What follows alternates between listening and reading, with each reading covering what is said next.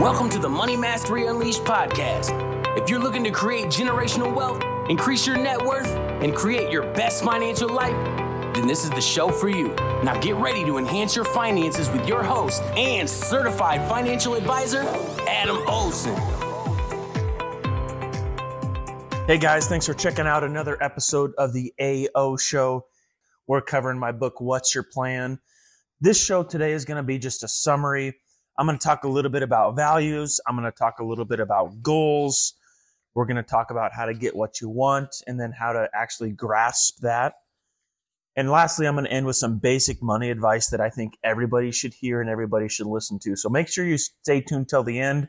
I'm going to give you eight practical money tips that are great takeaways for you to use in, in this new year. Let's get started with today talking about values. So first off, my first question that I like to start with on this is, can you actually define those, define what values you have and how you're using those things to increase your happiness?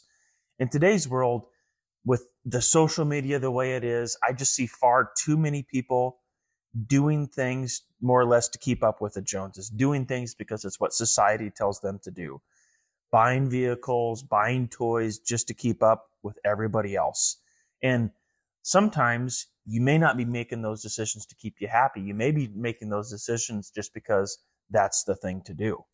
And so you just really need to stop and think what makes you happy? What makes you get enjoyment? One thing for me is I actually enjoy mowing my yard. It's a little bit of quiet time to myself, away from the kids. You know, yes, Katie may get mad because I'm taking time away from family, but honestly, it's something that I enjoy. It's my quiet time that half hour or hour that I get maybe every four to five days is really a nice break that I need to throw on a podcast, space out for a little bit, get outside, get some exercise. It's what I enjoy. Now, the mower that I have costs a fraction of the cost if I were to get a riding lawnmower that would take me, you know, a fourth of the time. I could get done way faster, but I actually value that time that I get mowing my yard, that personal time. So to me, I would rather get the exercise, get the alone time with a very, very inexpensive push lawnmower versus spending the money to get that riding lawnmower that'd allow me to do it in a fraction of the time. That is one of the value things that I value. And it's a tool that I use. You got to look at money as a tool that you use to increase your happiness. I try to be very diligent with the money that we're blessed with and spending that on things that increases my happiness and my family's happiness is something that I try to pay careful attention to. Now, how do you so how do you define those values for yourself? What do you do every day that adds value that makes you happy? What does your perfect day look like? That's a good place to start thinking. Try to focus on positive things every day and enhance the best parts of your day that you find. So to help you imagine this, I want to walk you through what my perfect day is, what my perfect day looks like. So to start, it doesn't always work like this. But to start my perfect day right now in my current situation, this is how it looks. I wake up in the morning and I get a workout in. Whether that's a group of guys getting together and doing a workout circuit, or it's me by myself in my garage getting a workout in. I love to start my day with a workout. After that, I try to get a little bit of reading or devotional time in. Sometimes it happens, sometimes it doesn't. And then I like to have breakfast at home I make the kids yogurt every morning, and we usually have that together, rushing them out the door to get to school. And then I get to work, help clients with the financial planning needs during the day. And then what I've been doing lately that's really working out awesome for me is I run home for lunch. I take the kids on a walk around the neighborhood before their nap, my two younger ones, and then put them down for a nap and I head back to work. And then ideally I get home, say 4.30. I get home before five o'clock, ideally. And usually the evening is comprised of kids' sports, hanging out, being outside, just doing something to be active, being around the kids, enjoying a little bit of time with them before we get them down. And then ideally, once I put them down, it's either Katie or I getting a little bit of time together, or I've actually been spending a lot of time working on my podcast at, in the evenings recently. So that that is my perfect day. And if I could seriously replicate that thing every day of the week, my life would be awesome. I love it. I love my schedule. I love my routine. I love my work. I love getting my workouts in. I love the little bit of family time that I get, two to three hours, maybe four if you count in, you know, before school, during the day, and after school. But I love that schedule. Now, to you, that may sound like hell. But honestly, that's what I love. That's what I enjoy. And when I have that, I feel awesome. And so after developing that perfect day, figuring out what that looks like for me, I've developed my seven F's. These are my values that I talk about. they are faith, family, fitness, finances, friends, fun, and fellowship. They are the more, most important things to me right now. What I've found is that if I focus my time and my money on these things, I tend to be an extremely happy person. My life is filled fulfilling at that time. So take the take the morning workout that I do two days a week right now with a group of guys. You know, I have fitness in there. We usually end in prayer. You know, there's friends and it's fellowship, and honestly, I think it's fun as well. So I, I try to add as many of those values into my day to day as I can. It doesn't always work out, but when it does, it's an awesome deal.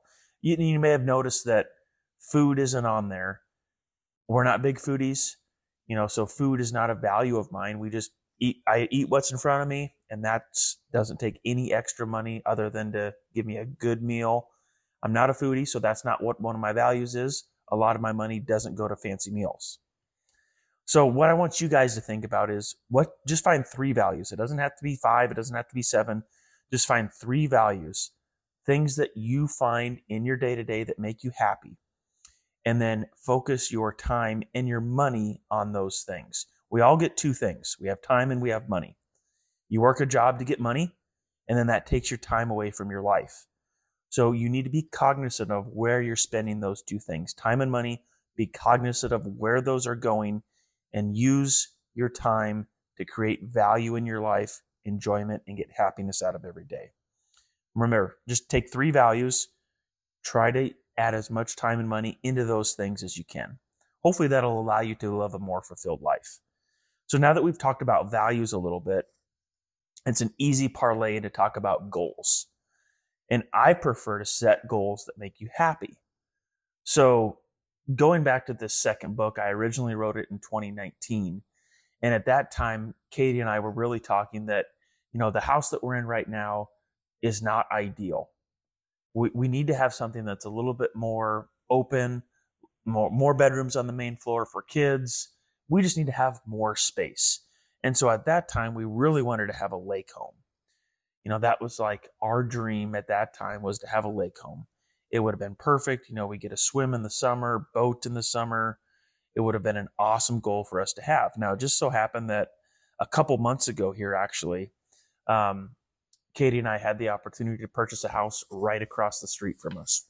And it's the perfect house for us right now. It's got three bedrooms on the main floor, plenty of room outside for entertainment, and it's an awesome house for us. It wasn't our dream of the lake home, but once we started talking about this and looking at this house, we really said, you know what? At this point in our lives, it's about two years sooner than we were thinking, but this is an ideal move for us. It's going to allow us to have more family around, have more friends around, have more fellowship, and have more fun. So it had a lot of our values in it, and it may have accelerated the timeline a little bit, but financially, we were ready to do it, and we were able to check that goal off of our list plenty early. Now, Another goal that we have is we like to go places and do things with our kids now that they're a little bit older. So another goal that we've had that we've talked about is, you know, we'd like to do Okoboji every summer. So Kitty and I now have a goal of, hey, let's start stacking some extra money away and look at purchasing a vacation property in Okoboji. You know, down the road, we're probably going to be spending more time with Omaha. You know, I have a business practice that we'll be buying out in Omaha with my partner and so we're probably going to be spending more time there down the road with kids' activities and things as well. So then we also have on the horizon of trying to get something similar in Omaha, you know, something that we can use for ourselves. And then when we're not using it, we're able to rent it out and get some income off of those things. So those are some goals that we have from a financial standpoint right now. And for you, try to think of goals that are part of your values. Create the goals that will increase your happiness, things that will add value to your life. So money's a tool. We're using it to fulfill goals that we have that are going to fulfill our lives. So now I want you to think about what you want. What are your goals? You may have never thought about this at all. You may have never even entertained the idea. You may have haven't talked to your spouse about it. But it's important that you set goals. I like to tell people to break them down into three things.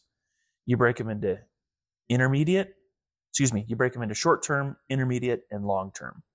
So maybe some immediate goals that you have, maybe no more debt, stop using credit cards. Maybe you need to set a budget. Maybe you just need to stop buying stupid stuff day to day. So short term goals are things that you can tackle today right in front of you by the everyday decisions that you make. And then those intermediate goals, that's like the one to five years goals that I like to set that I talk to people about. Maybe this is making more money, getting an extra job, spending less money. You know, it's not rocket science in these short term goals. The one to five year goals, you should fund those purchases or those goals with cash. So you should not be investing for those one to five year time frame goals that you have. Those should be fulfilled with cash. So for us, we need to get some more money for a down payment on a house. That was saved in just a cash account that we had sitting around. So it's not in the market and volatile, moving up and down. And then the next goals that I like you to focus on are those goals five years plus. So this isn't retirement stuff that I'm talking about. You should save 20% for your retirement. This is above and beyond that. So those five to 10 year goals, usually it's a bit larger, maybe a bit more complex. But with these things, I do like to use the market with a little bit of the money if you're able to. So if I got a time horizon for a client that's five years out and we're saving for a future goal, maybe it's a sports car or a huge vacation that you want to take. Maybe you want to take a year off from work. And if that goal is, say, seven, eight, nine, ten years down the road, by all means, you can put some money into the market and start getting some interest growth on that. But when that goal gets to be within five years, three years, or less, you got to start protecting some of that cash that you have saved up for that. So work with your spouse, set some goals. Think of the short term ones, long term ones.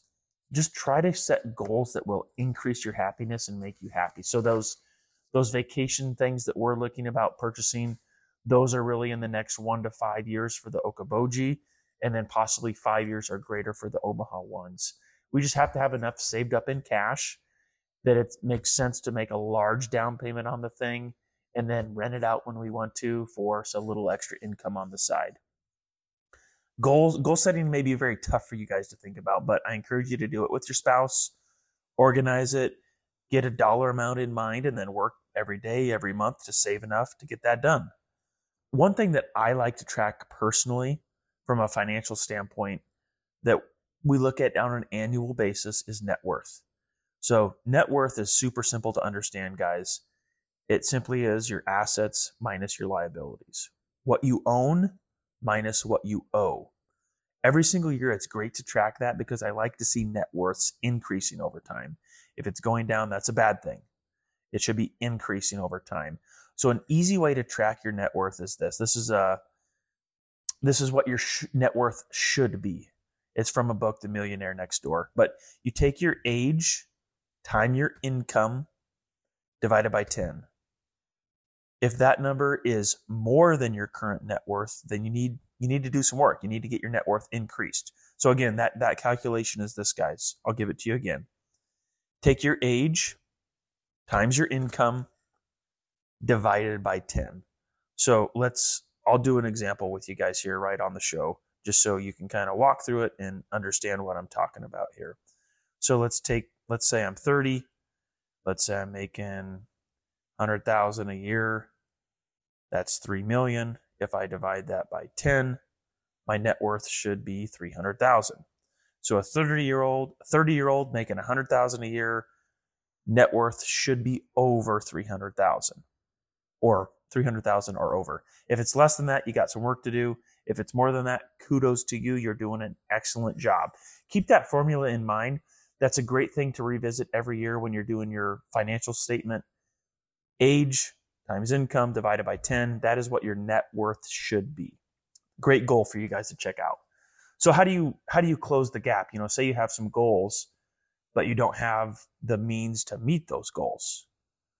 Well, honestly, this is pretty easy, guys. This isn't rocket science. You either one, spend more, excuse me, one, save more quit spending as much, or you make more.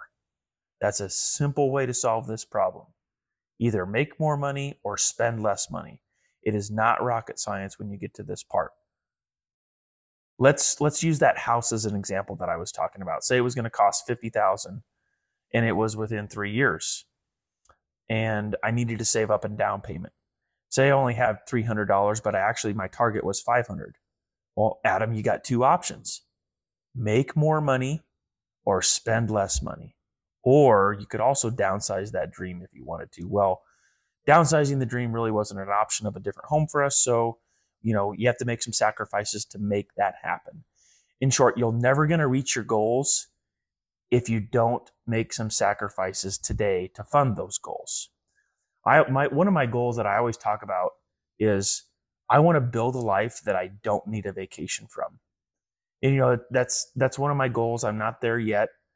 You know, it's nice to get breaks, but honestly, I find it sad when people say, Oh, I need a vacation. Oh, I got to get away. Oh, this day to day is driving me nuts.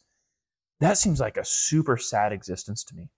So, one thing that I strive to do is I want to create a lifestyle that I never need a vacation from.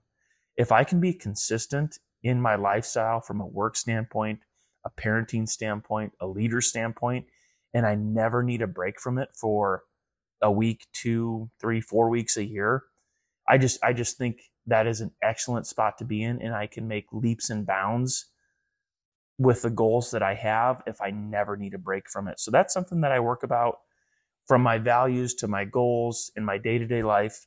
Create a life that I don't need a vacation from. That's very important to me.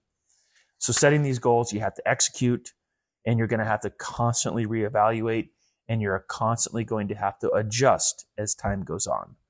Keep your spending in track, keep your saving in track. And there's also, guys, there's all kinds of ways to make money out there. So don't don't hesitate to pick up a side gig. Don't hesitate to work more hours. You know, don't find that embarrassing. If you have dreams that you want to fulfill and you need to work more for it, don't be afraid to do that. I in closing here, guys, I want to give some some tips, some tricks just some basic financial advice I want to end on here. So these are eight money tips that you can really take to heart and that you can understand and utilize some of these things today to increase your financial happiness. This is from my first book, and this is really a key. This is a basic key that you have to get to. Save 20% of your income.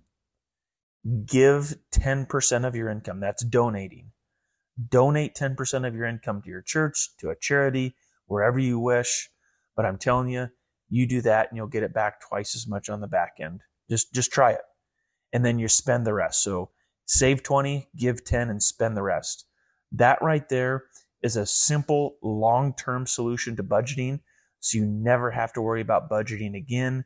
Once you've ran a successful budget for a couple years, implement that strategy and you're never going to have to go back to it again. You're saving first that's taking care of itself. You're giving first, you're blessing others with what you've been blessed with. That's what you need to be doing. And then you're free to spend the rest how you want to. And the rest of that money that you're spending could be used to fund some of those short term and intermediate term goals that you have to increase the happiness inside of your life. Again, remember that time and money that I talked about. Another thing that you guys have to do that I encourage you to do every year, if you're not at that bogey of saving 20% of your income, is increase your savings rate every single year. So a super thing to do, easy thing to do. Say you get a 2% raise, say you get a 4% raise. If you can financially take a portion of that raise and throw it into your retirement account. So this avoids lifestyle creep. Instead of increasing your lifestyle by the 3% raise that you get every year, throw a portion of that raise in your retirement plan. I'm telling you, your future self is going to thank you tenfold for doing that. You know, we work with a lot of young clients getting started in workplace plans in their first job. And a lot of them start out at 10% between what they put in and the employer match. And I always tell them, this is a great place to start. Don't get me wrong, this is way better than nothing, but do not stop at 10% in savings. When you get a raise every year, keep adding more to your retirement plan over time this one kind of gets me in trouble from time to time when I'm talking with clients, especially with the male clientele, is you need to pay cash for your toys. So if I'm talking boats, motorcycles, side by sides, you name it, any toys that you're buying as an adult, you need to pay cash for. So I'm okay with borrowing for a house, borrowing for a car, as long as they're reasonable purchases and they fit within the parameters of what we suggest. But when it comes to toys, pay cash for those toys. You're going to be a slave to a payment if you have a payment for a boat, camper, and a side by side, plus the house, plus the cars. You're just a slave to making payments. That's not a lifestyle that you want to live. And that's not going to increase your happiness having all of these payments looming over your head. This is an important one that I hit people on all the time. If you're paying more on your car payment than you're saving for your retirement, you're definitely doing something wrong. So you should be saving more into your retirement plans, saving more for your future than what your car payment is that is a huge one that tricks a lot of people up. You know, the average car payment may be 700 bucks, whereas the average retirement savings may be 200 bucks for the average person out there. Those need to be flip flopped. If your car payment is greater than the amount that you're putting into your retirement, your priorities are all jacked up. You got a lot of work to do. You got some corrections to make. So take that one to heart. Uh, while I'm talking about the car payments, this is an important calculation that I love that's out there that a lot of people in our industry use. It's called the 23-8 rule. this is the rule for car payments. It is suggested that you put 20% down. The payment plan that you do is 36 months, and the payment needs to be 8% or less of your income. So just remember 23.8 when you're looking at car payments. Remember that 8% is for the car payment amount, 20% down, three years worth of payments or less. So you should be saving 20% for your retirement, 8% on the car payment. Obviously, if those numbers are flip flopped, you got a problem, you got some work to do. The, the other thing that I think is commonly overlooked that a lot of people don't take advantage of is Roth contributions or post post tax deferrals in your workplace plan if they're allowed. So there is some new rules that have come out with simple IRAs if your employer offers those. Most 401ks have Roth IRA options.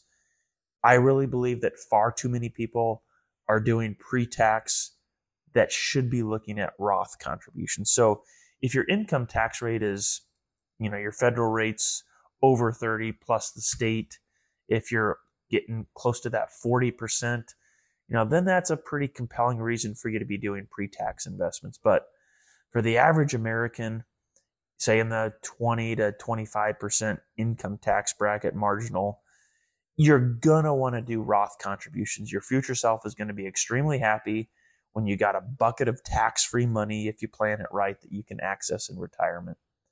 I just have far too many retired clients right now that all their money's in pre tax assets. So they may say, Hey, I want to take the family on a vacation to Colorado for a whole week in the summer, and it's going to cost me 12 grand you know, I need to take that out of my plan. Yeah, we, we can do it.